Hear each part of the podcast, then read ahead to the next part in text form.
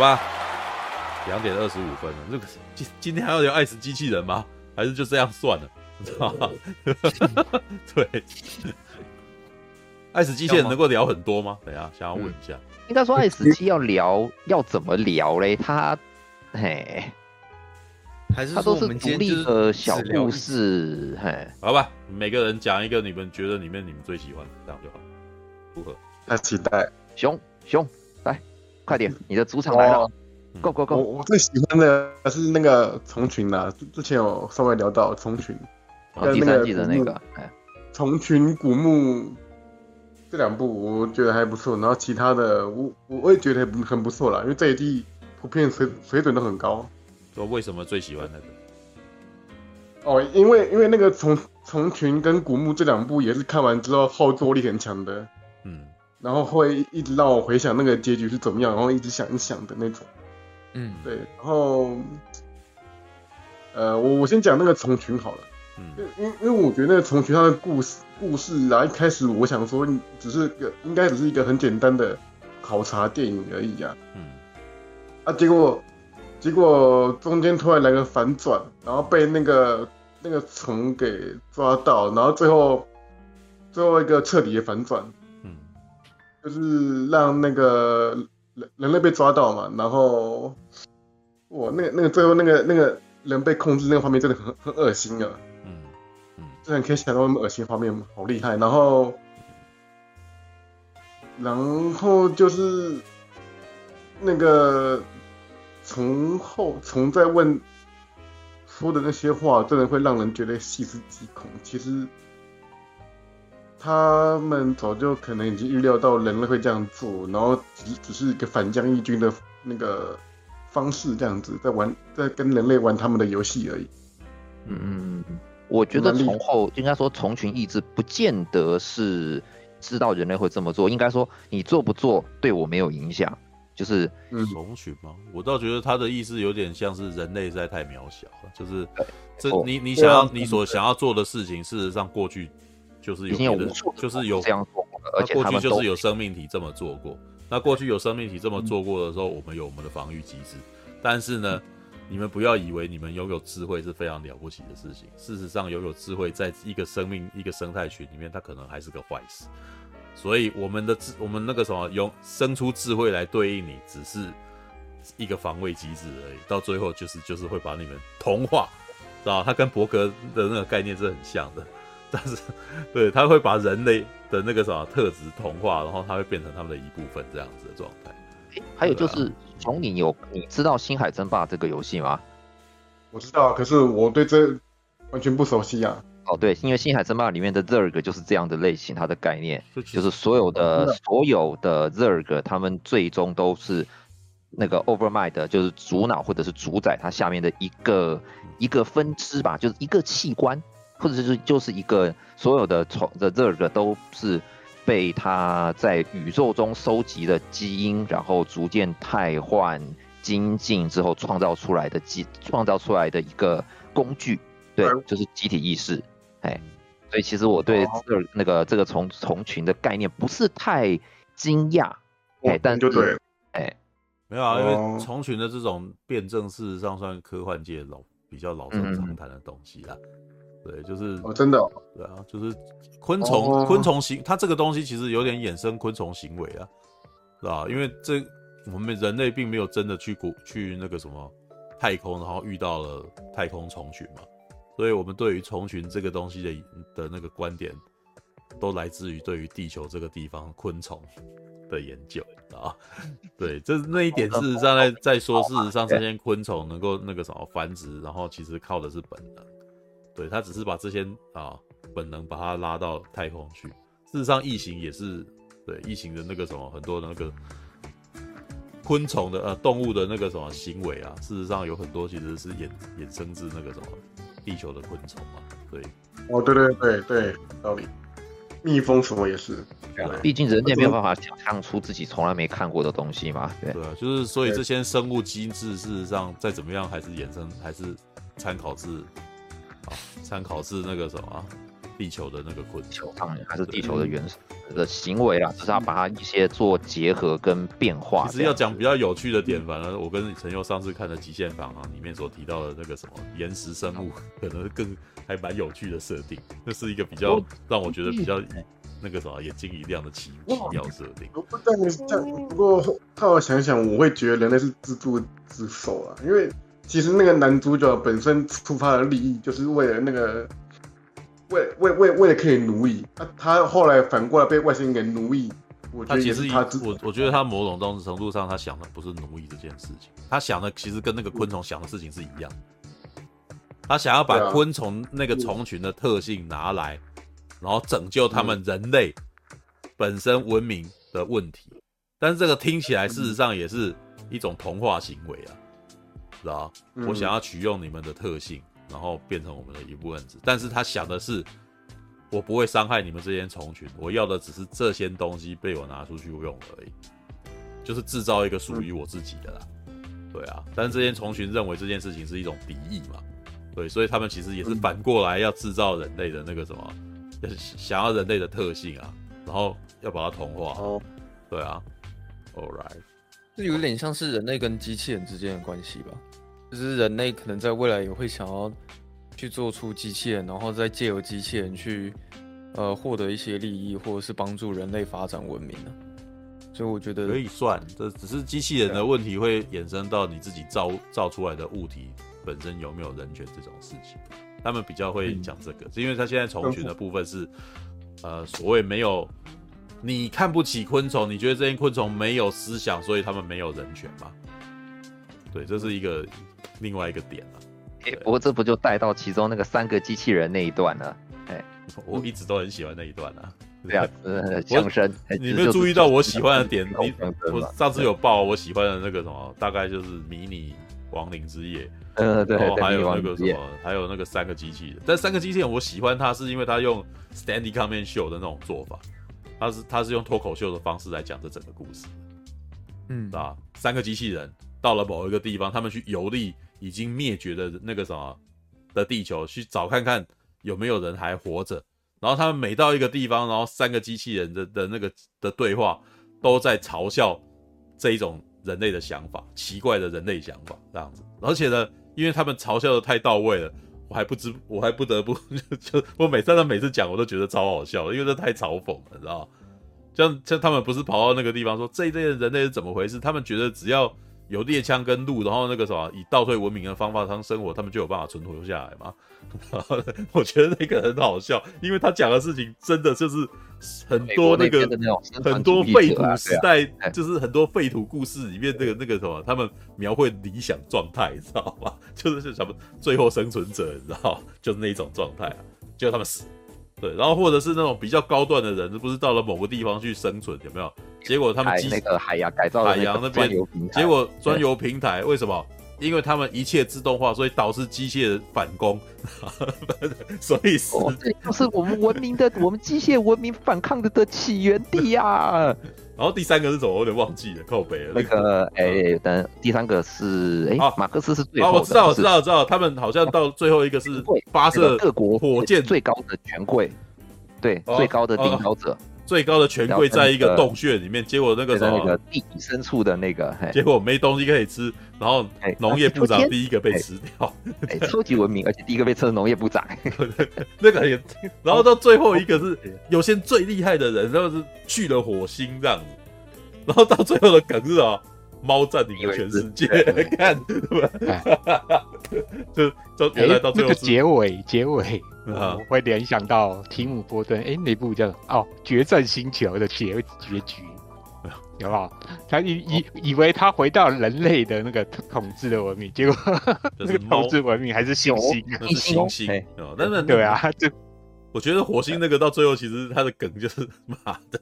你以为是伊隆马斯克吗？败给了猫咪，你看猫猫猫咪进化文明啊！他妈的，没有，而且因为在他在第一季就有讲嘛，自自只要猫自从猫有了手指以后，他们就不有了拇指，他们就不需要人类了。所以畜兄你要小心母罗啊，对不对？不要让他觉得你。呃，我跟你讲，所有的猫奴都是觉得那个啥，就算。就算他有文明也没关系啊，知道猫奴他就猫奴的应该是说对于那个什么猫的情感太重，所以到最后事实上它只要它好，什么都好了，知道汤姆罗是公的还是女的？汤姆罗是 母的啊，母猫。母的，嗯，对。然后这对，我想说，如果他对，如果它是公的话，那个它就跟你一样是那个处男双兄弟一样。靠背。对，阿姆罗是母猫。对，好。母猫。因为他那个结局，他是顺便，他一直都在呛那个有钱人啊。他虽然打开里面是猫，但他会问你说：“哎，你以为是马斯克哦？”其实是我。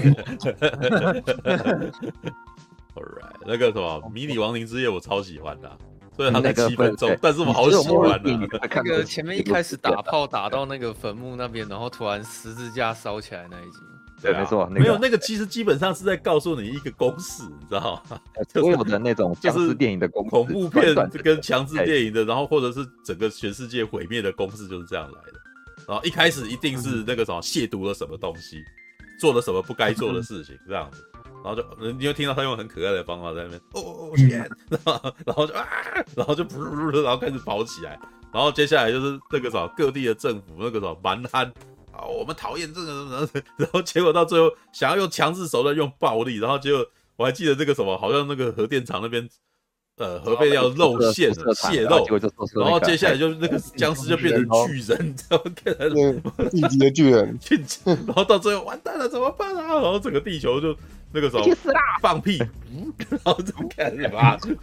再怎么样的浩劫是全世界的吧？你们这些渺小的人类，你知道吗？看起来就是微在那边玩自己的，看，然后整段都好好笑。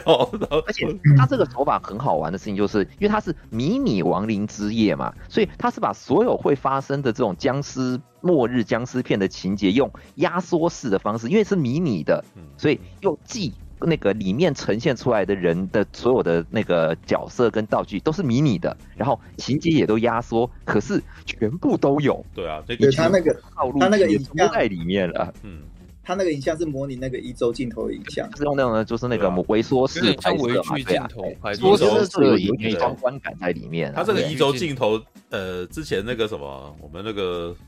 哎，那那这个，等一下，我们我们那个社群网站，你知道吗？那部片里面有有这么玩过啊，就是里面不是有一幕他们在泛舟，你知道吗？就刻意用移轴移轴镜头来拍，你知道吗？那个通常都是在显示某种很渺小的的东西。嗯，对你你其实用这种移轴镜头去拍那个城市景，你会觉得这东西看起来像玩具一样，知道所有东西移轴镜头它是那个，对它其实原来是要设计说是那个矫正那个镜头变形，这样的话你拍建筑会比较好。可是那你拿去拍正常东西，看起来就是会变，看起来小小的，对，就像玩具一样，就是因为那个很像你自己平常的摆玩具的时候的那种焦距的那种味道，所以你会觉得那个东西看起来很都很渺小的感觉。对，然后其实那就是那个动画，对。然后没有啦，定格动画是另外一种形式。一，它那个东西是快速的那个，它它呃，事实上它它其实，嗯，我觉得它应该是用电脑动画模拟一周镜头的风格。对，我觉得应该是这样。是啊，哦。之前那个什么有一个游戏的广告，模拟城市，模拟城市的那个什么游戏广告，它其实就是刻意的用这种效果，然后很多城市这样瞬间起来，然后又甚至瞬间就不见这样之类的那种效果，对。但是我我我得说，这《迷你亡灵之夜》它的那个什么影的那个戏剧效果，基本上在第一季的时候已经有一个很类似的，就是冰箱里面的文明。冰箱，可是冰箱我觉得那个劲道不太够哎，我不知道为什么嘿。我觉得事实上它的那个什么类类型是延伸的啦，但是我基本上这两部我都很喜欢。嗯、对我其实很喜欢看这种嘲讽式的预言类的东西，知道吗？对他就是他就在嘲笑这些东西，但这嘲笑的东西就正是我们现在这个世界跟我们这个文明上面就是正在发生的事情，而且很难去改变，就是这个样子。要讲的话，我个人最喜欢的那个，如果说三季加起来，我自动克服那一集，我笑得超级开心的。你说机器人的那个什么？呃，那个就是那个呃扫地机器人，然后开始攻击的那个那集，然后整个整个世界开始毁灭。不不，我觉得好像的是，他真的就是完全弄出那种就是那个人我们打到打到那种语音客服里面你会碰到的所有的流程就是这个样子。你是因为这个流程的关系？对对对对，那个过程让我让我觉得超级有趣的那种那种就是那种感同身受这种烦躁感，而且还有。因为它那个，我觉得，我觉得它每，因为它的每个视觉风格都不一样嘛。那个自动客服里面，它那种那个人物的那种大头身、大头小身体，那种老人家的大头小身体蛮可爱，而且还有那只狗狗，哇，那个狗狗唱那个那种毛茸茸的小小眼，那个毛茸茸的眼神看起来超可爱的，然后哀怨的眼神，然后而且那个那个客服一直问他说，你你不把你的你，我建议你把用那个把你的手上的狗丢出去，然后他还是在挣那个他那个老太太还在挣扎的时候。呃然后那狗狗用那种哀怨的眼神看着他，嗯，然后他选 no 的时候，呃，好吧，既然你不丢的话，那那你就随便把手手边的东西什么能丢就丢过去吧，那种。好呗，哦，那些下面为什么有人在一直问我的猫的事情？是这样啊？好，All right，没有那个什么，那还有人喜欢看梅森，来了，还有人喜欢梅森的老鼠。哦，我喜欢喜欢喜欢，我觉得蛮酷，我也很喜欢梅森的老鼠。可是我想要吐槽一件事，就是说，就是最后啊，那个老人不是自己打坏那个机器人嘛，去救那个老鼠，然后，然后那个老鼠就，他说跟老鼠那个什么近视前嫌的不是吗？嗯，可是上映上映，可是在那个机器人之前，那个那个老老人跟那个老鼠还是敌对，然后那个老那个机器人，呃，他派那个机器人杀。不知道多少只老鼠吗？我可以稍微理解熊宝讲的意思。那个机器人对啊，没有我我我那时候看的时候，我就觉得就是这一种，对，只手啊，突然可以跟他变变握手变变朋友。没有你这一种，你你会有这种情绪，就正是这这出剧想要制造给你的效果啊，是吗？对啊，一开始他要捕鼠，但是这些鼠实在太聪明，聪明鼠。所以接下来他不是去找了除虫公司，就是用了类似那种类似魔鬼终结者式的东西进去去伤害嘛。然后这些老鼠就是还要举起自由的大旗，然后跟这这些机器人打嘛，反抗，然后还毁了那个机器人。哇，那个简直是在。谷仓里面的那个那个什么 Skynet 的之战，你知道吗？这种感觉，对对，所以你看到最后有一幕，结果是没那个什么那些老鼠在在那什么在在他的那个什么机械蝎子底下那个什么浴血苦战，然后甚至那个展现出悲情的那一面的时候，梅森同情他，梅森同情了老鼠，操，是英雄，对英雄，然后。于是这个老鼠就到最后这个讽刺的点是，哇，原原来你这个什么，你本来这个什么不带感情的战争，只要看到里面出现的肥皂剧，你就同情他了，你知道吗？所以到最后他既然自己亲手毁掉了这个东西，然后出现了一个非常诡异的结局，这样，这诡异的结局是老鼠跟梅森结成了同盟，你知道？对，然后这很很好笑，知道？这到最后事实上是啊，那个啥，加一点亲情，这个东西那个啥瞬间。都扭转过来了，那个我觉得很妙啊，这故事超妙的，而且他其实有，我都觉得这个故事有点反映一些我们那个什么，你知道哈，有一些电视剧跟一些电影会拥有的那个的情节，你知道吗？你知道吗？就就就是到最后那个什么化敌为友啊，改完这个人是在在前面其实他做了很糟糕的事情，因为但是你看哦，你会这样想，跟很多好莱坞的那个什么的剧本，你知道啊？不会让。你看达斯维德这样子的人，他最后转正，但是他还是一定要死，对不对？有没有注意到？你你仔细去思考一下，好莱坞的非常多剧本，你你自你只要了解这一点，你以后在电影里面看到前面的坏人后面要转正，你就知道他最后的下场是什么。他通常是会牺牲的，他通常会死掉，因为在好莱坞的剧本的逻辑里面，已经杀过了的人，他。不，他必须要赎罪。嗯，对，他必须要，他不能够那个啥，没有代价的的那个啥的的活到最后啊，到最后他都一定要付出某种代价。好，奇妙啊，我们的电影电影剧本里面怎么没给这些人第二次机会？啊，诶，怎么会这样？知道吗？你也你也可以以看那个中华一番他那个小当家跟那个他身旁那一堆配角的心情去看。这些老鼠啊，对，那他身旁的那些配角以前都是那个他的对手，对，但最后还不是手边，不是前边，全部都是洗白角色，对，最后突然变成解说役，对，这是没有，这这这是日本动画里面一个一个很喜欢那个收集伙伴的一种流程，你知道吗？你自己看七龙珠，那还不是悟空在打，可是他们旁边就站一堆人在那边看了，你知道吗？就就是都没有打了，都不能都不用打了，但是这些人全部都站在旁边变他朋友啊。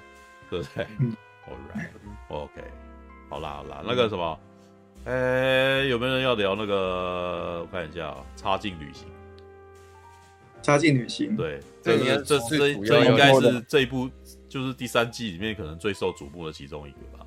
对，因为大卫芬奇，大卫，对，插进旅行跟吉巴罗，我是觉得蛮厉害的。这两部，吉巴罗也是，吉巴罗我也是觉得是最那个啥，最令人注意的。但是吉巴罗我觉得是视觉表现，我觉得是视觉呈现法啦。他们视觉，因为没有，我看吉巴罗的时候，我第一个其实注意到是他们身上的盔甲。嗯，对，因为他们因为因为我平常有在玩文明帝国啊，他们身上那盔甲是西班牙盔甲。哎，我还以为是暹罗的那个，哎，我觉得好，是西班牙。我以为，以为我一直以为他跟中，一直以为他跟那个，你说是那个水妖的铠甲，还是因为大侠讲的应该是侵略者的铠甲？侵略者的铠甲，侵略者的盔甲到后面其实那个他他下面那个漏斗型的那个位样貌，其实一一度让我想到泰国或者是。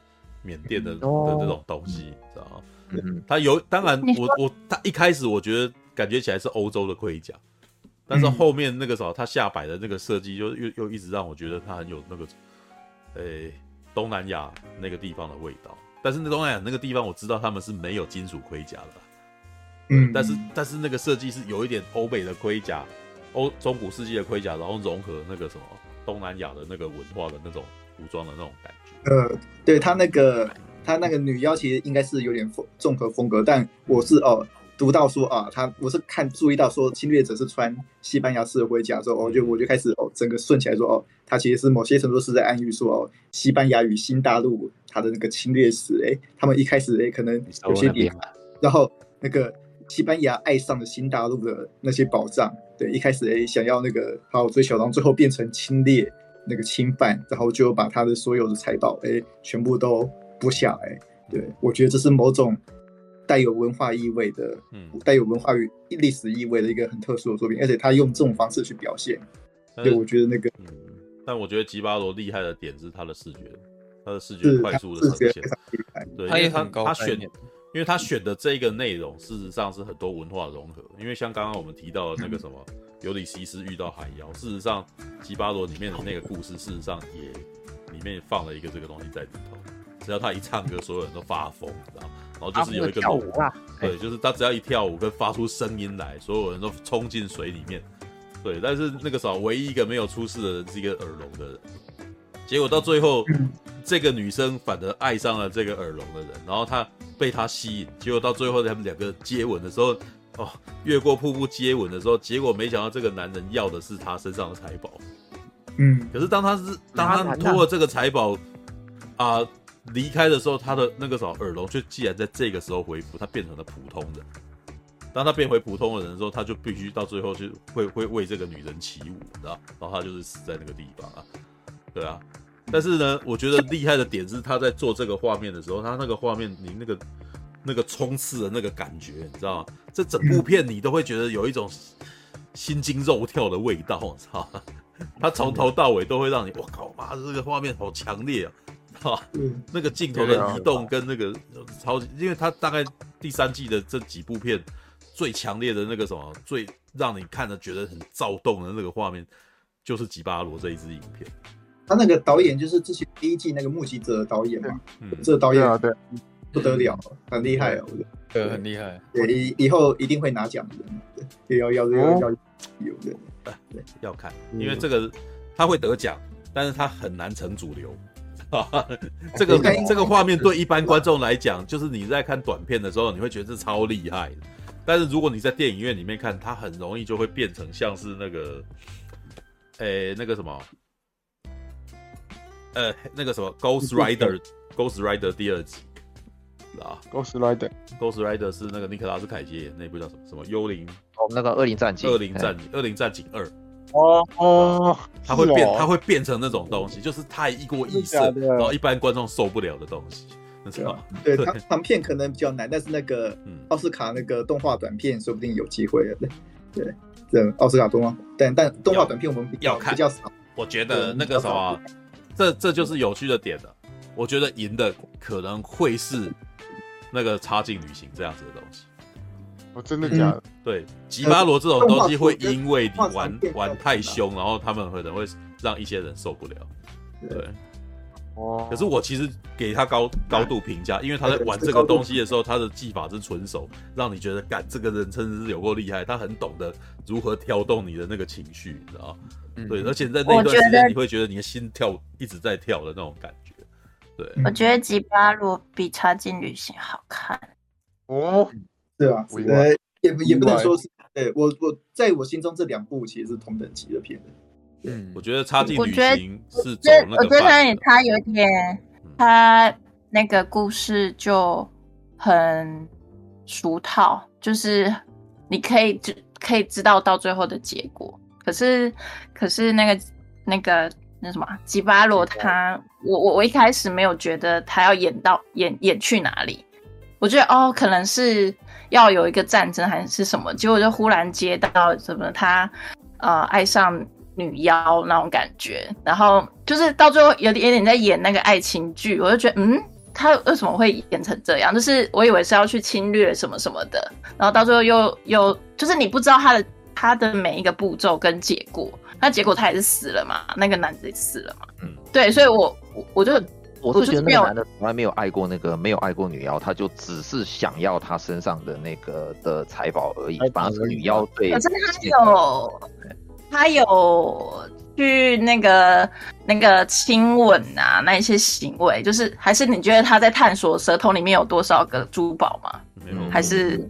哎、欸，其其实我我是觉得说他他主要是要太清楚，再说一遍。女妖在唱歌的时候，他没有被吸引，所以女妖她就会认为说，哎、欸，这个男的好像跟其他男生都不一样，所以。可是他有去亲嘴、抚摸什么的，就是他不管是不是有没有有没有爱的部分，就是有那种那种异性相吸的那个。但是对，我觉得当亲下去的时候，却开始流血的时候，他都割舌头嘛，就很可怕。对，因为是那个是那个女生是哎、欸、是女生主动去亲这个男的吧？对啊，对啊，对啊。所以对男的来讲，他受了伤了哈。我觉得那画面很痛哎。对，我也觉得那画面很可怕。好，这个女性，这个女生的那个欲望本身对男生造成伤害，对，然后而且有趣的点是，这个女生以为，我觉得这个女生以为这个男生能够承受她的她的歌声，所以才喜欢他，但是那个男的事实上听不到他的歌声，嗯嗯，这个是蛮有蛮微妙的一个点的，知道吗？他他想要的那个男人，他想要那个男人是能够承受他的力量的那个男人。但是这个男人事实上是不知，就是无视。呃，这个男人不是能够承受他的力量，这个男人是没有察觉他的力量。嗯，所以他对他的爱基本上是一个是是弄错，我觉得有点是弄错。我我是没有觉得他们有爱啦，我是觉得他们可能就是那种呃，就是性吸引力。没有，我觉得那个女生是被这个男的吸引。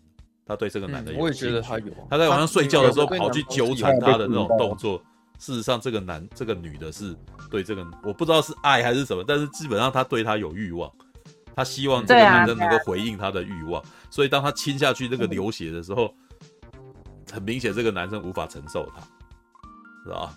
对，我觉得在点故事的点是在这里啊。虽然我个人觉得吉巴罗最吸引我的部分不是这个。你知道，吉巴罗最吸引我的部分是那种跃动感，对，那个跃动感很厉害。哦、因为你要讲这个故事，那个什么另另外六个故事也有很多很深层的，但是呢，只有吉巴罗跟其他最不一样的地方是，他在制造这个天这个那个情绪的冲击的时候，他非常的厉害，知道看的是。我觉得他视觉，对，我视觉我以为他是真人哎、欸，可是我一直一直一直在看哪里是真。对，我一直在看到底哪里是动画。没有，你会觉得吉巴罗真是因为那个女生的的皮肤是金属，那个女生的皮肤是金属，而金而而那个这个动画在模拟金属的反射上面，对，在在模拟金属的反射上面，事实上是很纯熟的，就是就像我们那个什么变形金刚，你知道，你你你你看到那个变形金刚机器人在。在那个路上跑的时候，你会觉得它是个真的，因为我们已经在模拟那些机械的那个什么光泽跟机械的那个什么物理物理上面，事实上是已经蛮纯熟。但是只要它一回到人的脸，你就知道它是它它是那个什么，它是数位，它是做出来，他是画的。对，所以在一开始你会觉得很多地方像真的，是因为他们穿着盔甲，嗯，知道他们走不是有些全身盖起来，然后在那个什么做那个祭拜的仪式的那个时候嘛？对啊，啊强是强在他在开始唱歌，然后这些人疯狂舞动的时候，那个动作很厉害，知道吧？这又快又强，知道吧？所以我那时候才会说，我干这个好厉害，这一支影片超强，真的就是他在这这里面最鹤立鸡群，就是他这个动，他的动感强大，而且在在强大的动感之内，每一个动作的那个什么。他那个舞动的那个律动感也都很厉害，对，嗯，我我是有去看一下他们，他们真的有用那个舞者去去诠释，对，对。去诠释，然后捕捉吧，还是会他不但捕捉，但是而且他还把这个动作强化了，因为这些人跳的这个动作基本上一般真人是没办法跳这么快的，所以他其实基本上有用到那个什么动画的特性，知道就是把它。他用动画角色去做，他参考了人舞蹈的动作，但是他做出来的动作比真人还要更激烈很多。对，嗯，就是我觉得我很喜欢它里面没有一句话，欸，我好喜欢里面的那个没有一句话。这就是台湾人能够看这。你说他是没有台词，他是默剧，对，他是默默剧。不过你第你第一季有看吗？但我觉得只要是没有台词的那种剧。影像的张力一定是特别强，因为你会把所有的专注力全部都放在里面所有人的表演跟情绪上面，对啊，对啊，所以这是一定的，这是一定的。那哪是哪一点你？你你们说那个男的听不到啊？啊啊哦，这就是厉害的点了，他没有跟你讲，但是你却知道了。对对对对对对对，很多那个男的他的没有声音啊，你只要是只要是那个人的部分，你都会听到一种那个耳鸣般的声音，有对像耳机的那种。他声声表现的没错，每次只要轮到男主角的视角，他的那个混音就会不一样。对，就不一样。一开始一开始你还不知道是为什么，直到所有人冲进去以后，他觉得没事，你才开始慢慢理解哦，他聋，他应该是聋的。对，这个是，而且为什么你会觉得很厉害？你是靠自己察觉的。他让观众自己去察觉这件事情，嗯、所以观众当一旦发觉的时候，觉得，干，我我真厉害，我我的理解力真强，你知道吗？对，对，对，对，那个促销，你刚才是在指说，你觉得那个苹果小姐不厉害，就是不是？我的意思是在解释说，为什么很多人会喜欢吉巴罗的原因。嗯，因为吉巴罗是一部不用靠着台词，然后。要靠着视觉理解跟音效什么的，然后去理解剧情。所以当你看懂剧情的时候，你觉得你自己蛮厉害，你觉得自己理解力强，知道吗？对，这就是。其实，其实我，嗯，我我在看的时候，我我其实也是有点快着把它看完，因为我想要知道这一部到底在讲什么，所以我都会用最快的速度把它看完。然后，但是我没有加快，它就真的很快。然后我一直，我一直加快就很快。如果你加快，你还不知道他在干什么，知道？因为那个女生动的那个舞蹈动作，这么死亡之舞，对，所以所以他在因为这一这一季嘛，开始机器人最被人家常常讨论的就是吉巴罗啊，那个封面的那个画面，你知道？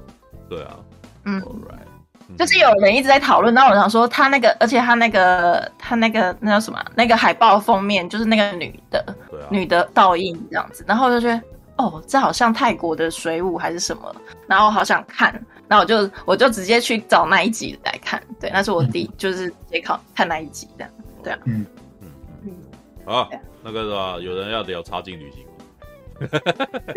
插进旅行，嗯，有有两两个怪物的故事啊，两个怪物，就海雾，可是 大卫芬奇版海雾，我有想到海雾哎，对，就 也是有人跟我讲到海雾啊，然后我就回答说，你不是唯一一个这样想的人，知道吗？确想。听说连导演自己本身也这样想嘛？你说你说那个钱钱钱仁豪导演，钱仁豪对对那个大部分对大部分当然不会觉得他的片跟海雾有关系。来看海雾哦。哦，那那那他那那他怎么想嘛？他觉得是这样子，那他他还接下来会想什么？对，开始。你知道我我我过去在别的工作里面常常会遇到一种情况，就是说。诶，别人的构想我早就知道了，只是那是我心里所想，我早就已经想过了这样子。我只是突然就想到有个重点哦，有一个有个有两个重点哦。第那个第一个重点是，这他那个人讲的不一定是谎话，那个人讲对，这代表说其实很多好的 idea 其实很容易被人想出来。对，这些 idea 事实上每个人脑袋里面都或多或少想，但是他们不凡的原因是有人真的拿出来执行，对，那个才是他们厉害的点啊。对，但是多半我们都会因为我们可能跟某个大师曾经有过类似的想法而沾沾自喜不已，对吧？是，对，好吧，所以那那个啥，也就是说，你们的点子本身，任何人都可以跟大师一样有类似的点子。但大师之所以那个是大师，是因为他们有坚持这一点，而且去执行的东西，执行了它，而且执行的很好的。对，而且还有执行成，因为没有没有变成海雾。对，你脑袋里面的画面永远是完美的，当你去执行的时候，可能会滴滴答答的啦。哦，但是你你你不能这样讲。你看大卫芬奇也是执行了十八个月，他有讲，知道吧？对，他执行了十八个月，对，他说比他想象的。还要花更多时间，我就想说废话，因为你是一个超级偏执的完美主义者，所以一旦突然间有一个那个 CG 可以让你随便摆任何东西，你当然是把它玩到玩到尽啊，然后而且里面的里面的角色可不会抱怨，知道吧？因为大卫芬奇之前有一个那个什么有有一个讯息，就是所有的演员演他的戏都极为痛苦啊，因为他 NG 都不知道几百次，他说一直不断重复的试试试试到所有的演员都最后有点快要快要疯掉了。我还记得好像盖瑞欧德曼吧，盖瑞欧德曼其实就就有说他真的很痛苦啊，拍他的戏很累啊，对啊。那社群网站开头不就是 NG 好像一百零七次？对啊，嗯，才拍出来。那时候光听也就干啊，如果今天大卫芬奇要找我去，我怕应该是我可能会超兴奋，可是我应该是超级害怕，哈，就是 对，就是那你们知道那个嗯那个大卫芬奇他有在。杰克·葛伦霍面前格式化掉记忆卡这件事情有啊有啊，那个他那个很多就是他在拍那个《索命黄道带》的时候，然后他好像一直觉得杰克·葛伦霍他演技好像就是一直没有办法达到他的标准，然后觉得他有点不够转型，然后他那时候他就把杰克·葛伦霍叫过来，他叫到那个摄影机后面，然后他就在他面前说：“哎、欸，你看哦，我现在把刚拍的所有素材全部都删掉。”然后就把那个记忆卡格式化，然后他就跟杰克·古伦霍讲说：“你现在再回去，然后再给我演一次。”但不过不过我觉得啊，那个对导演那个有很多方式，那个知道那个演员的演技再往上一步，但是那个大卫·芬奇会这样做，纯粹是因为他自己本身也是个超级变态，他希望看到他翻掉档案的时候，杰克杰克·古伦霍身。脸上表情长什么样子的？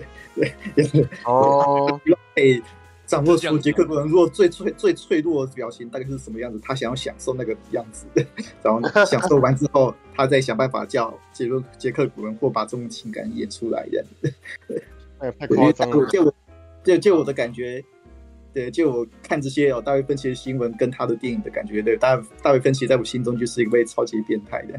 对，呃，他那个大卫芬奇还有那个主导一个。戏剧叫什么《破案神探》嘛？嗯，对，《破案神探》也是很变态的戏剧啦。对，就可以看出来，哇，这导演对对变态的痴迷。对他，他最喜欢拍的故事，他的主角就是偏执狂，跟另外一个偏执狂故事。对对，他的电影都是这样子啊。所以，对我这我看这一部，这一部我我那时候看完之后，我就第一个就觉得说，哇，这个男主角好偏执哦，结果。他的演员字幕一跳出来，哦，导演大卫大卫芬奇，我就想说，哦，难怪，对，这果然是大卫芬奇的东西啊。对，对，就这部片就对我而言就就是两个两个偏两个怪物的故事啊，一个人类怪物跟另外一个螃那个螃蟹怪物的故事，而且人类怪物搞不好还还比较邪恶这样。对，人类怪物为了自己的偏执，然后那个。恣意利用的螃蟹怪物，恣意杀掉了那个跟自己不合的 团团团员们。基本上是非我族类者，其心必异。基本或者是跟我的价值观完全不一样的，我就就是会铲除他。对，而且无所不用其极。但是我其实觉得这个人过得也是挺辛苦的啦，知道他要一直不断活在权力斗争里底下嘛。嗯，当他一开始被逼下去的时候，那基本上他是已经要挂了。嗯，他只是意外的遇到了这个人，既这下面的螃蟹既然会讲话，哇，趁机赶快想办法说你不能动我。对对对，哇，那接下来每一步都是他要求生存，因为上去很多人压抑他可以活着，但是他的第一步是铲除一开始把他丢下去的那个人，对不对？他需要吃东西，那你就下去这样子，然后接下来我们要抽签。啊，抽签以后他说，然后就再铲除两个本来就对他不满的人，哇靠！然后到最后呢，因为他的行为让所有人都对他既害怕又又恐惧，所以这一群人晚上集合起来要杀死他。哇干，这些人全死，你知道吗？对，哇干，这个是一场可怕的权力斗争，你知道？对，这哇这结果玩到后来，连螃蟹都被他斗掉。我想，我靠吧，你到最后。到底是为了什么？为什么不一开始就下船？你知道吗？是 干什么？就把火放火烧掉，自己在那边。哎、欸，那你为什么不在一开始就放火烧船，然后一开始就 就坐小船划走？你知道吗？对，到最后你是为了斗倒对方，不计一切。然后呢，你自己身处在那个什么，你到最后你是在绕圈。那不管，你知道 他他他要的只是斗倒他而已。这就大概是大家所说的偏执狂这件事情吧。偏执狂啊，对 对对，你说没错，就一开始对大家一起下船就可以了嘛。明明小艇在，就是你们一开始有必要去，你们一定要去杀死这个螃蟹吗？你的救生艇坐上去，然后划走，那个螃蟹也是就就这样死在那个地方。但是你们一定要一群人在这艘船里面斗到死为止，然后接下来才要离开这艘船。仿佛一一定要这样才有一个结尾似的，你知道吗？那个到最后就啊，感这帮人性真黑暗，你知道？但但是这一切有什么意思啊？对，但这的确是大卫芬奇的那个他他专长啊，他就是对人性黑暗面给他拍，就是把那个味道有拍出来。我我自己看也那一部厉害的点是，你会一直沉迷下去看，妈他最后要怎样，知道吗？你你会忍不住一直在看这个文戏。对，然后直直到你最后他划上船了以后，你过了一会再想说，哎干，这一切有到底有什么意义？然后，然后接下来远方会有一个声音，我不知道什么叫意义，我只知道什么叫义气，干的对吧？莫名其妙的问题，知道？好吧。但是你看哦，海雾其实是在讲一样的事情，哎，然后海雾是在讲一样的事情，一群人跟螃蟹度上是的，对内斗，然后。那个时候不肯离船，然后就是在那边无限回圈，对，只是他们的应对跟他们的那个什么的处境，他们的方式跟那个视觉的那个差了十万八千里而已。但是就是那么刚刚好在同一艘船上，就是那么刚刚好里面也有螃蟹？哇，那个哇，那个才华真的很重要啊！没有啊，但是 但是我觉得。钱钱能豪钱导的发想力是 OK 的，嗯，你知道钱能豪只要愿意把一些东西交给人家去做，他不可限量。对，他他那个他不适合当导演啊。对，但是钱仁豪拥有跟片中的船长一样的偏执，也就是说，是是是，大卫芬奇完美的体现成钱仁豪这个。这个导演他的人性，你知道吗？呃，我那个我第一天看完那个，我就在里面说，哦，这是导演病嘛，这是导演病，导演病展现的。对，就是他一定要演那个东西，哪怕他在这部片里面非常奇怪，他也要演出来。为什么？那是他要的东西，你知道？他才不管观众怎么样，知道？他就他不管观众的反应。对，虽然最后他其实他很在意观众的反应，一般观众不喜欢的时候，他超生气的，然后？对，好吧。All right，好吧，没办法。所以我觉得他他这一集好看，主要是因为你会看到他们一直在做选择，一直在做选择，然后每一次的结果其实都一定会跟你想的不一样，而且不是单纯的是就是圈圈或叉叉那么简单这样子。因为像一开始那个他们第一个做的决定就是说要抽签谁当那个首领嘛，嗯，结果后来那个是一个大块头，他先抽到抽到短签。然后他他就把那个男主角给丢下去，嗯，对，就殊不知男主角就先趁化危机为转机，然后他获得一把钥匙，就拿到一把枪，嗯，然后我在觉得说手枪应该算是一种权力的象征吧，嗯，就不知道为什么他拿一拿到手枪之后，所有人开始都会挺他的这样子，嗯，然后他一拿到手枪第一件事情就是。直接把大块头丢下去，把它当成食物，那就是第一个权力斗争啊！因为在前面的权力斗争里面，他是被斗败的，而且一开始他在抽签的时候，感觉起来是抽短签的人要下去吃，短签要下去，要下去。结果那个抽到短签的人说：“我说王，我够对，结果哎、欸，不是你说了算的，你知道吗？怎么样？就是你以为你自己是 leader 吗？没有，那个时候我今天我决定，我们这一群人决定要弄你，你就你你就立刻瞬间成为没有权利的人嘛。而且旁边的人既然没有人站在他这一边嘛，所以他你也你也不能够光你那个什么这个角色的个性跟他的情感这个部分其实是合理，你知道吧？他一直恨着全船的人啊，还蛮明显的。对啊，就是我觉得他他精彩是在他他们做选择这件事情。嗯嗯。然后我觉得他们最精彩最精彩的选择就是你们要选，你们要去比较近的费登岛，还是你们要去比较远但是没有人的一个岛屿？这样那是假，那完全是假议题，你知道吗？那是假议题，没错，真的是假议题。可是那时候就当然就是会开始去看说有谁会。想要先去费登岛，然后害死那些无辜的人民，又或者是说你想要远一点，然后去拯救那些人民这样子。嗯，然后，所以我我觉得我看到最后我会喜欢这一集的原因，是因为虽然你会看到男主角很邪恶，嗯，可是我却会完全是站在男主角的立场，而且我非常认同他每一次所做出来的决定。嗯，因为其实我觉得我感觉出来他做出来的决定其实是为了正义这件事情。所以我 我不知道我这样讲有没有太过于高大上，但是我单纯会认为说，哦，他好像真的是觉得说不应该要选择去就近的费登岛，因为他是真的觉得可能会把螃蟹带到那边杀死很多无辜的人民，所以他才才会做出那个决定这样子。对啊，其实老实说，嗯嗯，你先讲完吧。我的朋友，然后只是说没有想到，除了他以外，所有的人。他们都没有站在跟主角一样的立场，所以他就就觉得说，哎、欸，没有办法，他不认同其他人的选择，所以最后他做的决定就是把所有人全部都杀光，这样。嗯，那说不定那个非线性，你可能也有一点导演病的。哦，真的吗？我觉得有可能哦，因为你认同这个主角。因为我觉得 他他他从来。到从头到尾，我并不认为他有做做错事情，是吗？我我也不觉得他还蛮恐怖的、啊，对啊，我也觉得他蛮恐怖的、啊，对啊，他其实在做，他只是在做他自己有利的事情，然后一直不断欺骗人啊，然后他，对啊，不过而且他他不是把一个人推进去，而且而且你又怎知道他所做做的这个决定，那个什么，真的是对对所有人有利的？对啊，这个是一个冠冕堂皇的理由啊。我会觉得说他算是把眼光放的比较远。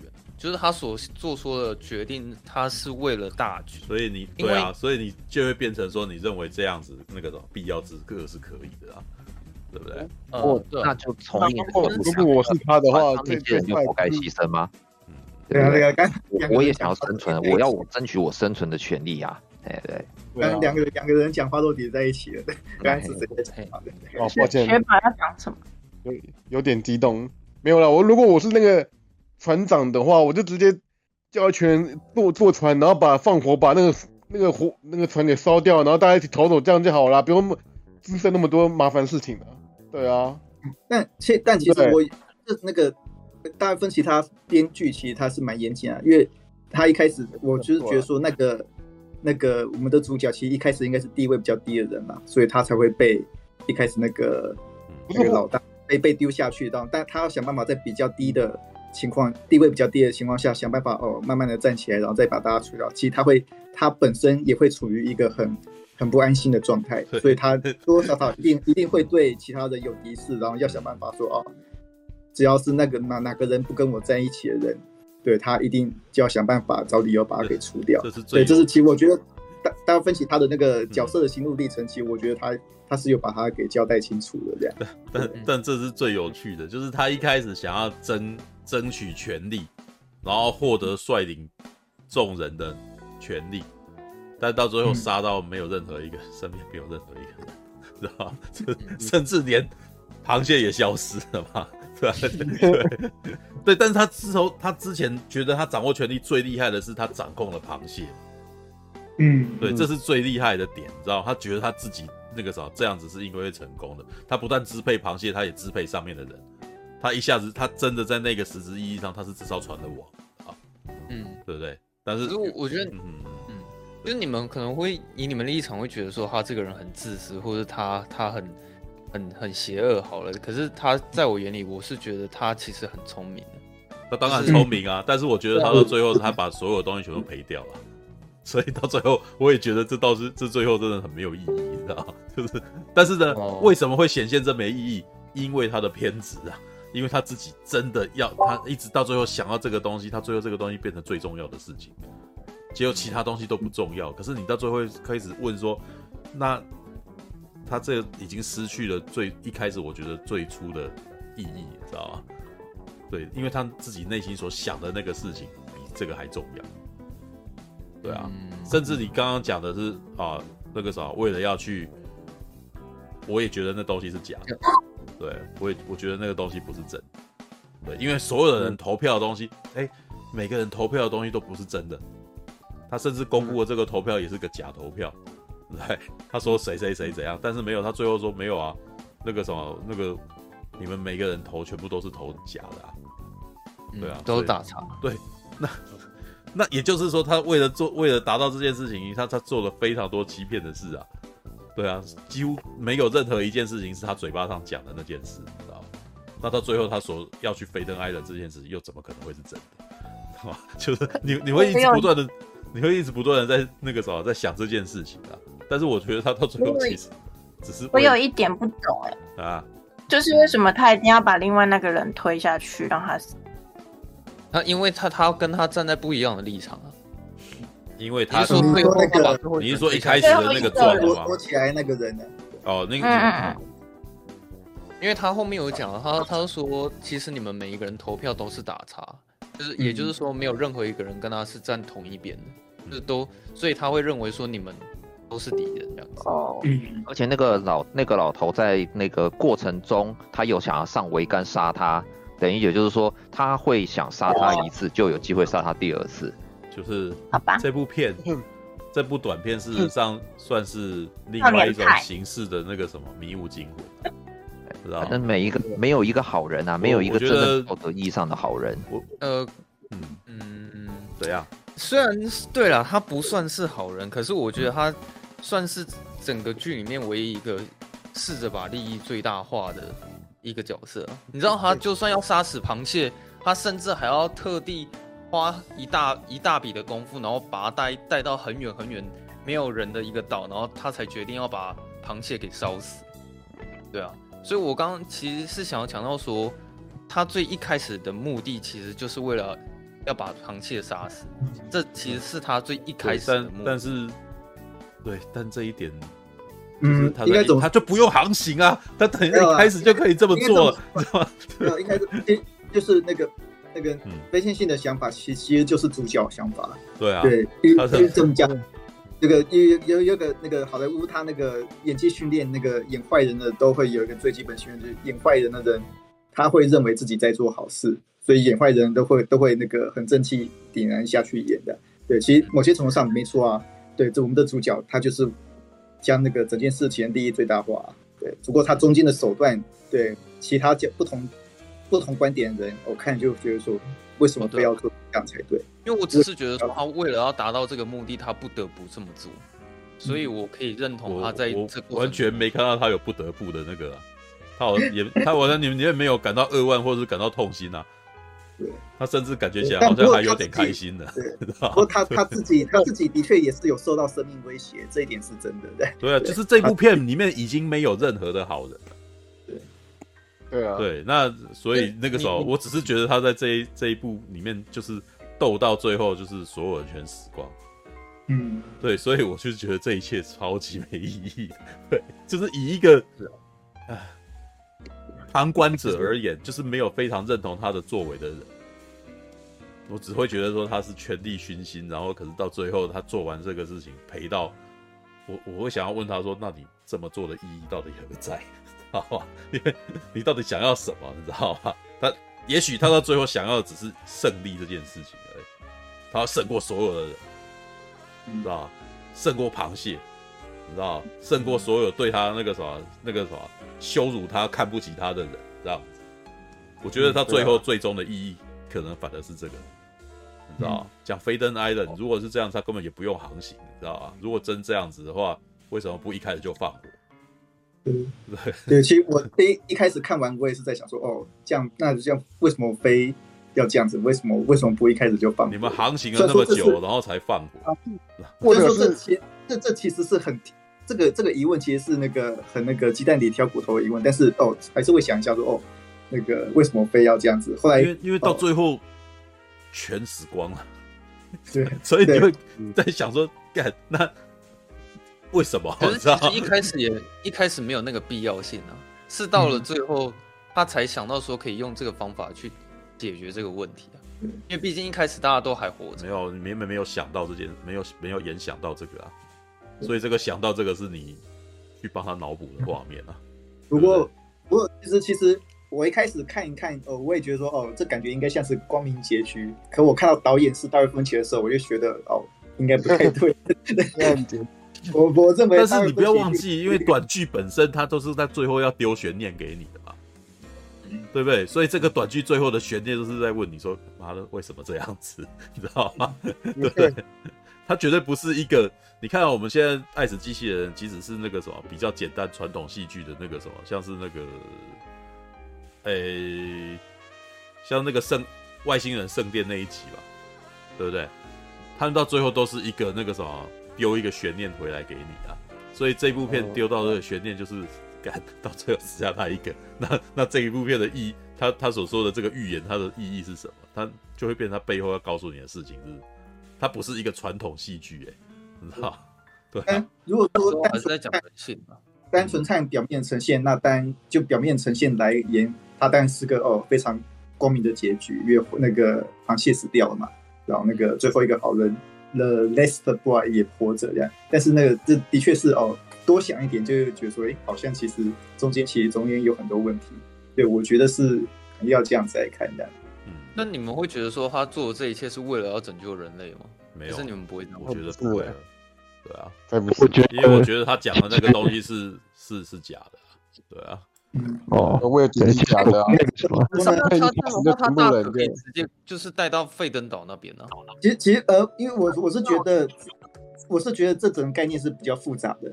对，那个拯救世界是拯救世界，但是那个拯救世界的过程，对他他利用了这次机会，然后那个把所有可能会伤害他的人也也一起并也一起就除掉了。那至于有没有必要做成这样子，其实是可以讨论的，是有得讨论的。对。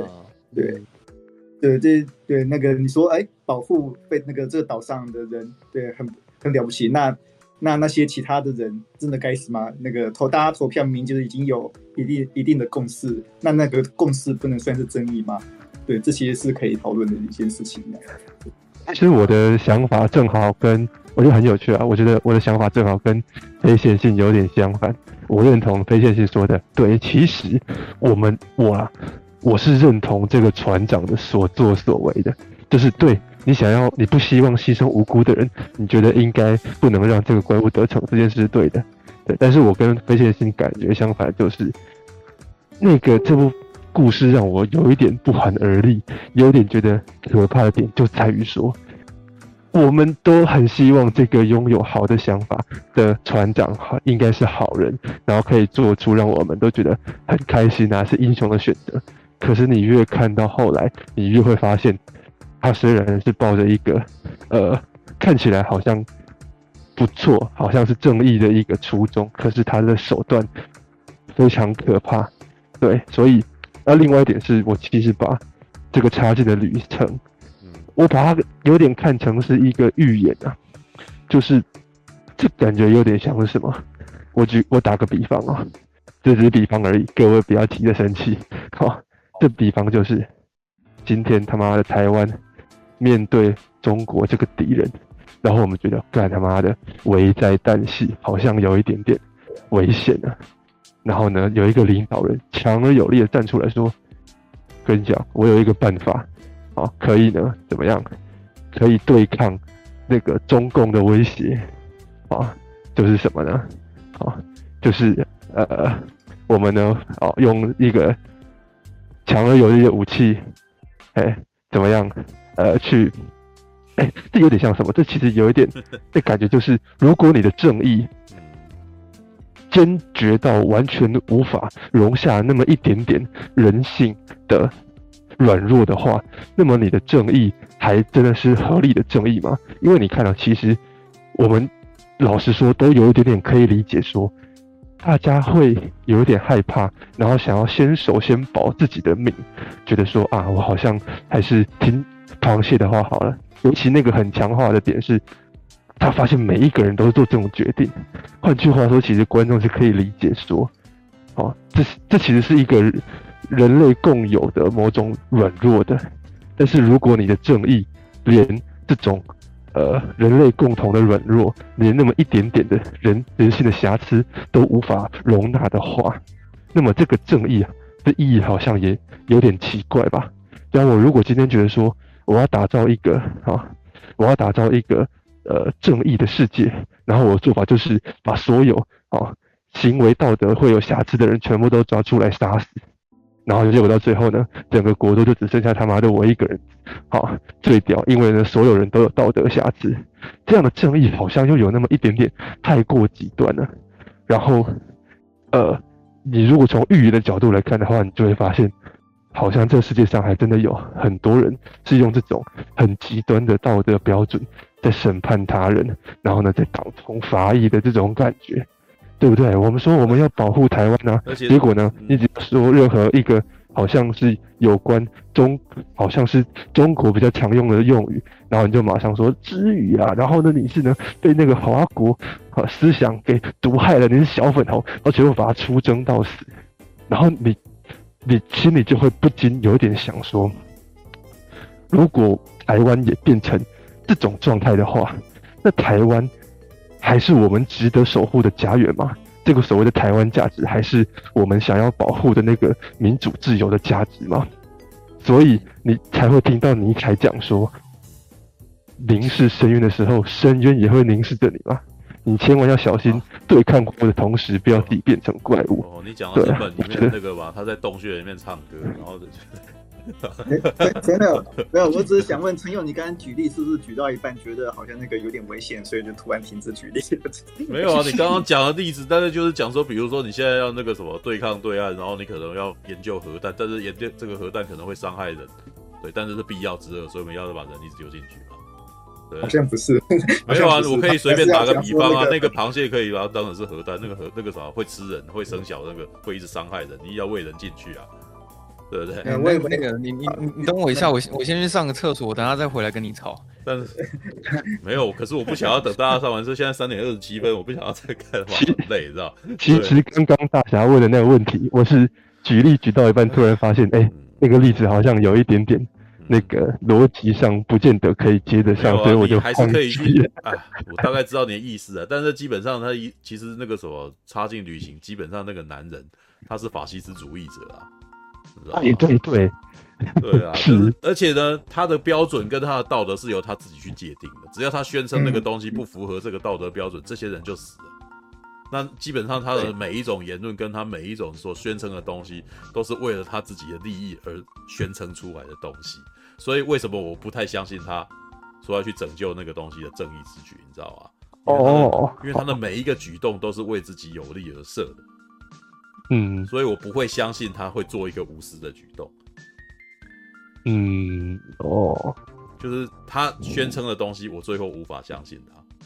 好，好吧。对啊，我我跟你解读有点不不太一样啊，因为我相信他是一个无私的举动，可是，即便我知道他是一个无私的举动，嗯，他实践这件事的手段也太过极端，太过恐怖到那个东西。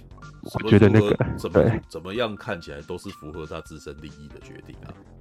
当他掌控，当他对你如果要讲无私的话，那他掌控了。当他已经跟那只螃蟹谈谈套条件的时候，他上去有跟上面的人讲所有的事情吗？他他有在跟上面，他有跟上面的人说那个什么，下面的人会对，然后那个你们也可以去跟他对话吗？好像没有吧。他把他把这件事情变成只有自己可以去做，哎，所以这是一个完全对自己有利的局面啊，对啊，所以我不相信他是个无私的人，你知道吧？他其实充满了自己的私心，而且他对所有人都充满提防啊，你知道吗？所以在这个时间点，你说他做一个无私的决定去保护那些人类，干他怎么会对那些人那么好？我不相信，你知道吗？对，就是他的很多行为都违反他所宣称的事情，所以，所以我不相信他。但是呢，我不会不想看他接下来会怎么做，因为我看到的是一个枭雄，我看到的是一个枭雄，然后在争取权力的斗争的时候，利用了各种厉害手段取得胜利。当他取得胜利的时候，你还觉得有点爽。只是当他最后一个胜利取得的时候，嗯、我觉得这件事情好荒谬，因为全死光，剩下你一个。对，所以对啊，我我其实我也有类似的感觉，因为我也是看哦，这是一个小人物不择手段成功的故事。对啊，这些我，但他不断对，但是也许他在不断成功、不断的那个啥获得成功、不断在战争中胜利的时候，他想要追求的可能反而是这个快感。我击败强权的，我击败了大家都危害我，然后那个时候我把他反杀，爽，你知道吧？最后一个反杀，嗯、把这些螃蟹也干掉，干我真爽，这样，然后一个人划船，我要寻找更多的战斗，然后那个什么再击败他们那种感觉，你知道吗？那也是可以这样解释的啊，知道吧？嗯，这是一个小人物，对，小人物要赢就要不择手段的，才可以成功的故事，对。对啊，但是这故事本来就是一个养蛊的故事嘛，这一群。这一群人都是互相算计，互相要想把把对方杀掉，所以为什么把它说成这是另外一种版本的《迷雾惊魂》，你知道吗？因为我一直就觉得《迷雾惊魂》就在讲这个啊，你他们的台他们的那个什么宗旨就是在讲这个啊，把两个人关在一块，他们就会开始想要杀掉对方，这就是那部片他想要讲的事情啊。对啊，可是我觉得那个他最后会想要把所有人杀死，那也是因为他知道所有人要杀他这件事情。所以他那时候才做出就是要奸击杀所有人的这个选择。嗯，但是没有，但是你不是讲说有一个人那个时候他没死嘛？但是他还是选择把他杀了嘛？对不对？可是那也是因为前面的时候他想要暗杀他这件事情。对啊，所以也就是说这个人那个时候他会他是超级记仇的人。对，对。然后我觉得那个什么，呃。好了，可能我观点比较不一样，因为像他们在选择说到底要不要去费登岛这件事情，我反而觉得其他七个人反而比较自私，因为其他七个人他们只只想到自己要活命，可是并没有在考虑到大局。我我最疑惑的是你为什么这么相信 费登岛这件事情？哦，他讲的每一件事情都谎话，那为什么费登岛这件事情就这么相信他？你知道？我那个时候就一直感觉说，干这个人讲出来的话都不能信的，你知道？哦，没有啊，其实我觉得我的解读跟非线性差不多，但是我的感觉就是，我觉得那那在那个当下，每个人都想要暂时就是牺牲别人的性命，让自己活下去，这是一个我自己可以理解的人性软弱。然后呃，如果你就因为这样一点点的道德瑕疵，然后呢，因为你想哦，站在其他船员的角度，他们是一点都不知道。可以有跟螃蟹谈判的可能性，然后他们都一直觉得说，我好像不听螃蟹的话就会死，你知道吗？只有船长自己知道说，好像这件事有其他解决的方式，所以他们做的那个决定，我觉得可以理解。然后，所以我才觉得说，哎呀，他们虽然是有一点自私啊，但是这就是这就是人啊。然后你要因为这样子就把他们全部杀掉，好像太太残忍了一点点。而且这个船长是刻意制造资讯落差呢。嗯，对啊，是，然后他讲的宣称的费登岛，然后拯救人是个空中楼阁，我都没有看到仙人，知道？对啊，所以这些、嗯、这个事情我不相信他，知道？你在描绘一个我根本不知道发生什么事的东西，对啊，所以我只我只会关注你在这件事情上面的行为，知道？我不会因为啊你宣称了一个崇高的理念，然后我就觉得你做这件事情都是对的，知道？嗯，对，好吧。All right，精彩的讨论啊，三点三十三分。我想我们可是有一个机械机器脉动，我还蛮想听你讲。什么机器机器脉机器的脉动？你有你有感觉吗？你对那部片有感觉？哦，机械脉动，我觉得那一部很那个，哦、我觉得那一部机器的脉动基本上，喜欢他的风，这是这是一种把嗑药的那种感觉。这个以前我你知道这个什么莫比斯这个人吗？莫比斯这个就是他之前，事实上他们最早那个，他们提到了一件，他们呃，应该是说这个主创啊，他们提到了最早他说爱死机器人，事实上是想要跟那个什么 Moto，他之前的那个大概一九八零年代的一部那个动画科幻长片哦，但是他说要说他是长片，还不如说他是很多短片的集合体啊。哦，他们想要跟这个东西致敬，这样子，我有看过。因为，呃，你如果有看过《第五元素》的话，《第五元素》有几幕事实上就很明显是被那个被那只动画影响的，知道吧？因为里面真的在《第五元素》里面的那个计程车司机，基本上是那一支动画里面的其中一个角色，直接跑出来。对，对，那对对，你可以去，哎、欸，我应该要，哎、欸，熊熊忘记他的名字，要看一下，哎、欸，主创。我看一下，我在找他的危机，知道？你是说你是说他是你是说机器的脉动？他是学哦之前呃致敬他们本来要考重制一部呃动画电影叫《Heavy Metal》，知道？就是一九八一年，你可以去找那个什么，去 IMDB 找，你就可以看得到这个东西。因为我我曾经有一阵子我很喜欢《银翼杀手》嘛，对不对？然后我就去研究这个东西啊，不是，就是我为了研究《银翼杀手》，然后我去去找那个什么，任何跟他们有关的东西，然后就发现，在一九八一年有一部《Heavy Metal》这一这一这一支动画，对，但是这支动画事后影响到非常多东西。那哪怕现在你们看到《雷神索尔三》，也很严重的受到《Heavy Metal》这个 这支动画的影响，知道？里面有一个动画，你会发现。那个什么，美其名说是科幻，但是里面出现各种中世纪的东的元素在里头，然后到后来很多那种重金属摇滚的 MV 也都那个什么，只要有出现动画都变得跟他们很像，好，对，好，那总而言之，爱死机器人就是在这一种情况下，他们就要做出来的东西了。那摩比斯呢，应该是在这一个系列里面最有 heavy metal 味道的的一支动物。因为他在讲的，事实上有点迷幻、迷幻药的那种东西，知道吗？他因为故事是在讲说他在在那个什么泰坦，哎，应该是木星的那个什么行星吧，在木星的卫星上面遇难的时候，然后呢，他身体受伤了，然后他于是他打一些那种那个什么毒品啊，让来在来让自己能够维持那个算是兴奋剂啊。可是在这中间里面，他就开始出现幻觉。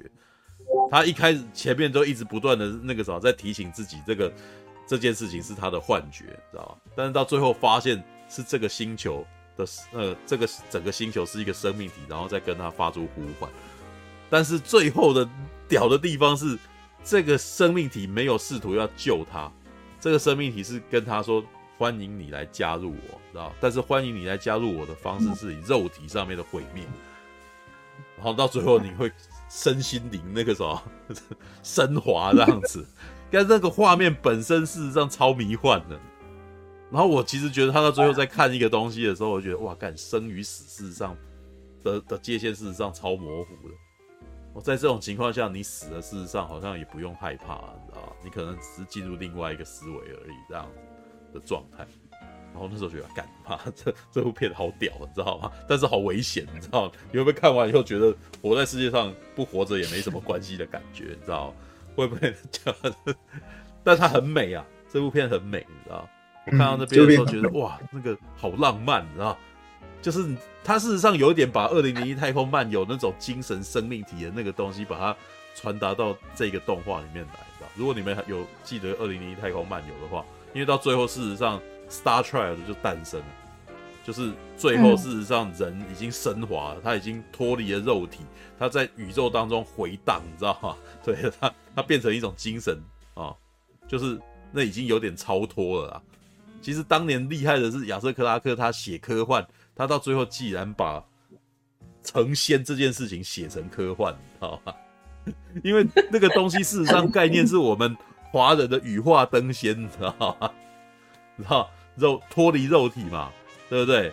然后你的意识啊出来这样子，对我我真我真的很怀疑以前的那个什么古代汉朝的那个炼丹客是不是吸毒啊？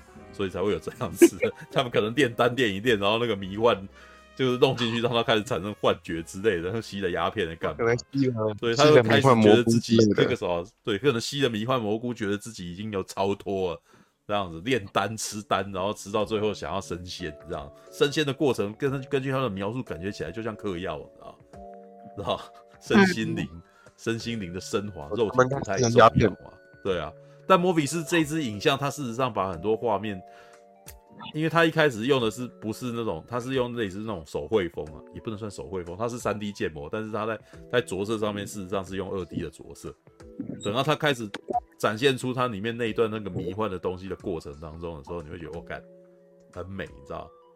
但是在第三季里面，它算是比较特意的，它是比较特意刻意的用二 D 的色彩，但事实上它严格说起来仍就是仍仍旧是三 D 的。但是它的风格化的那个比较明显，就其他几幕都是大部分啊都在用那个三 D 建模，然后或多或少可能会把它弄到很夸张，比如说像那个最强的就是吉巴罗嘛，对不对？你你们都已经怀疑说他是不是真人了嘛，对不对？那比较夸张的像是那个什么插进旅行，因为他建模其实是把它建到人的那个样貌，事实上已经很明显，他刻意的错开，让他不像真人嘛。对，但是他们都是或多或少都是三 D 啊，然后在颜色着上面都是字，就是想要尽量写实啊，知道？就只有机器的脉动，它是刻意的用二 D 的那个赛洛洛的那种的颜色在在在执行。对，但是之前也有几第二季好像也有几幕是在走讲类似的事情，我记得好像有一集是在讲那个一对兄弟吧？鱼的吗？我没有一对兄弟，然后那个什么，好像弟弟比较弱，还是哥哥比较弱，弟弟比较强。就是因为他们在那个地方星球上土生土长，然后他最后不是要逃过鲸鱼吗？对不对？他那个的视觉场面是也跟摩比斯是有一点点接近的。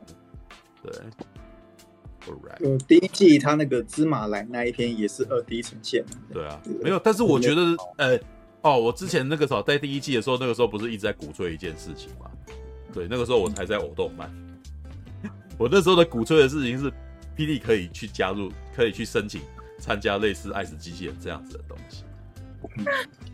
为什么偶戏也是一种，偶戏也是一种形式？对，因特别在爱死机器人的第一季，事实上有一个那个蒸汽朋克的东西啊，是是是香港的那个什么，是在讲狐仙嘛，对不对？狐仙，然后在那个在蒸汽朋克里面，他的那个什么，他明明是狐狸，但是呢，他。被那个什么被赋予了机械身体，但是他赋予机械身体，但是他的他还是做一样的事情，还是在取悦那些人，取取悦那些权贵什么的。哇，那个很厉害，那把东方的那种玄幻故事，然后再加上科幻的那个什么框架，然后再讲出一个那种那个什么一个猎人跟一个狐仙他之间他们两个人的那个什么纠葛这件事情，哇，很厉害。你知道我最喜欢那一集，对，第第一季我最喜欢那一集，对，东方未来主义，然后再加上那个什么蒸汽朋克，哇，这个故事很很很厉害，你知道很浪漫，很浪漫，对，然后又让我觉得他其实那个什么在讲东方的故事，我觉得他没违和，你知道吗？厉害啊！霹雳可以做一个短片，然后再讲类似的事情，以霹雳他们自己本身动不动射出去，然后手上可以螺旋砖头飞出去，而且是实体的。干的 蛮屌的，你知道吗？这个基本上他只要不纠结于，呃，不不要纠结于继续讲武侠奇幻哦，然后讲大部头长篇，你集中精神做一个五六分钟的东西，干他妈的蛮厉害，你们你们可以做出很厉害的东西。那第三季有像那个那个第三季不是有迷你之林业？其实就他们是用模型做的啊。没有，那是 3D 啊，其实你说的那是用三 D 去模拟的。但是，是哦，但是它的视觉场面没有。你只要想要达到这个东西，你用什么都可以，没有人限定一定要三 D 啊。就像我们之前那个冰箱，哦，像那个冰箱里面的那个生态，那个一开始也是两个真人在那边演啊。对啊，所以你要做这个短片，你要做这个科幻短片，你的创意点够。没有人要求说你一定只能用动画形式的，对。对啊，对他那个你是说那个活尸那边，我活尸那一边是三 D 模仿那个那个一周镜头了，对对啊，是对，但是没关系，这真的不是重点，你你只要把东西弄出来，然后那个东西有创意，然后让人家觉得眼睛一亮，什么都可以的，知道你们不觉得《迷你亡灵之夜》很像是亚当麦凯会做出来的东西吗？有有有一点那个味道。千万别抬头导演感觉就是会拍出这种东西。他最后结尾的时候，把所有的核弹全部发射出去，然后 变成一个屁，地球毁掉这样子。我觉得《谜底亡灵之夜》就是在嘲笑亚当麦克他们那个什么总是在想的事情，你知道吗？因为他七分钟就讲完他们花两 快要两个小时讲的事情啊。对啊，对啊。我自己觉是觉得说那个《亡灵之夜》算算是我最喜欢的前前三名有了。对，虽然说才七部，可能选前三名应该蛮简单，但《亡灵之夜》应该应该是第三名。对，这一季里面特爱的三部全部都是这种东西，像三个机器人。嗯像迷你亡灵之夜跟那个什么，像那个什么那个梅森的老鼠，第八龙，对，梅森的老鼠，这三个是我最喜欢的，知道吧？对，我我是反正就是那个迪巴罗，然后那个旅程，嗯，旅程那边，然后接下来就是迷你亡亡灵之夜，我是这三部。其实你们刚刚一直在讲那个很像真人的动画，其实应该是隧道墓穴那一集才是最像真人的动画吧？隧道隧道墓穴就很太空战士了。我觉得古墓古墓那一部，我觉得是蛮逼真的。对啊，因为我在看的时候，我有觉得说他那个到底是不是真人动态捕捉？对对，因为我在看的时候，我也是。他们一定，他们一定是真人动态捕捉啦。他们那个一定是真人动态捕捉。对对，他们是填肉跟材质上面。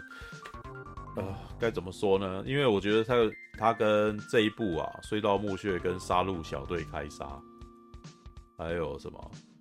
哎、欸，这两部，对对，光是这一季就有两个。还有虫群哦，虫群他们都蛮类似的，嗯，就是他要讲的东西比较比较传统啊，知道可是那个隧道这这一季这一季光是七集里面就有两集是跟美军有关，那个几率还蛮高的，比例还蛮高的。但是事实上，在第二季什么其实蛮多的，像什么秘密，第二季不是就有什么一群苏联红军在西班牙里面猎杀恶魔那种故事嘛？嗯嗯嗯，对他那个什么那个故事，事实上就很。很像那个什么，我们那个什么，刚刚讲虫群跟隧道墓穴的剧情。老实说，嗯、那个他他们想要这样讲讲，就是这种比较传统剧情，反而会让他在这一群里面变得比较貌不惊人一点，知道吗？是是，对对，但就是他讲的是传统故事，然后这个传统故事感觉起来那个什么，我觉得好像有希望有机会演衍生成长片，结果他又在这么短短的部分把它弄掉。可惜呀、啊，啊，就是觉得那个什么好啊，我觉得你可以可以再多讲一点啊，但是那个什么多讲一点，然后又觉得你在那可是你在这个短片里面，你给我的那种那叫什么会心一笑或者是眼睛一亮的那个点并不够明亮，对。那不过有些有些片说不定本来就是那一家公司想要展现一下技术，对啊，它就是技术展示啊。那个哦，对，简单的说就是那个东西是技术展示，因为它在像我觉得是一个传统剧情。对，第二第二季那个迈克 B 乔当演的那个，我觉得就技术展现很多啊。那那个，但是你会发现，同样是我觉得他们的技术展现都会让我发现他们看起来超级像。知道、嗯、那感觉起来好像就是不断的跟观众说：“哎，你看我这个材质看起来多像真人啊，那样子的感觉。”对，可是吉巴罗不是、嗯、没有这个感觉哦，因为吉巴罗他的视觉的，他的那个视觉的那个太强，强过让我觉得那个贴材质的炫耀，你知道吗？你知道？他那个 吉巴罗是真的很厉害啊！对他，因为他不但默剧，然后他要讲的那个事情跟他的视觉的那个什么的的那个跳动感，那这让那个什么沙雕小队啊。哎、欸，还有那个刚刚你讲的那个，呃，那个隧道墓穴就会变成他们真的只是传，就是纯粹的跟人家展示，你看我这材质多漂亮，然后，然后因为隧道墓穴的故事，事实上我觉得想一想，干这不是星海争霸 L O L，然后对，就是他连创意点都让我觉得还好而已，就是这个这个也有点老生常谈了，对。可是他那个结局到底是什么意思啊？就是他后面有个眼睛挖掉，你知道？对啊，对啊，然后走到那边，哦哦，就就只是这样子而已吗？没有，隧道墓穴它的那个故事基本来源很像那个什么以前的 Star Trek 的第五集，叫终极先锋，知道吗？终、嗯、就是终极先锋的故事是寇克他的那个什么，有一次遇到了恐怖分子，然后恐怖分子挟持了那台企业号，然后要往银河的中心前进。为什么？因为他们的教义相信银河的中心有神，他们要去找神。结果当他们找到神之后，发现那个那个生命体不是神，那个生命体是被铐在那个地方，被关在那个地方的一个不知道为什么被关在那个地方的生命体。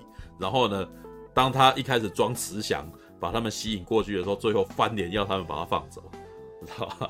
我觉得隧道墓穴到后面有在讲这个，对，但是只是他的前面的故事在讲他们进入那个隧道的时候遇到那些虫群，然后出现一些比较猎奇的血腥画面嘛。结果到最后进去以后，发现那边是一个祭坛，但是那个祭坛又好传统，你知道，让我想到这这个有点像是印第安人士的那种东西。哎，结果它是一个外星的怪物，这样子。这一切都让我觉得我很像在某一个游戏里面会看到的过场动画，知道？这会让我觉得它比较相对没有魅力。对，你要看 CG 漂亮哦，最后生存者啊，GTA 啊，恶灵古堡我都看得很多了。知道它它反而不会特别令我觉得，呃，应该说看太多，不是说它不好啊，他的材质什么的 数一数二漂亮，但是它的确是很多游戏都会做的事情，知道？然后那些游戏的画面跟故事可能还比它长一点，知道？所以这十五分钟会觉得，我觉得他们在第三季里面就是相对的平庸，你知道吗？相对平庸，杀掉小队开杀可能还比隧道墓穴有趣。因为杀掉小队开杀讲的是美式的那种那个什么，fuck yeah 的那种文化，你知道吗？对，有有一点幽默感，那很可爱，就是那种美国舰队式的那种，啊，对对对，结果到最后哦 shit，你知道，就最后全部炸光这样子，对，那那是一个，那是幽默感的，对，但是他那里面用那个什么啃咬啊，然后喷啊血腥啊，然后被咬死之前是死之前还不忘继续开玩笑，还是死。哇，美国硬汉，哈哈，对，那个很好笑，那个人蛮好笑，对，但是只是幽默而已，就是他还没有到达那个迷你亡灵之夜那种又讽刺又那个，你知道没有到那么强。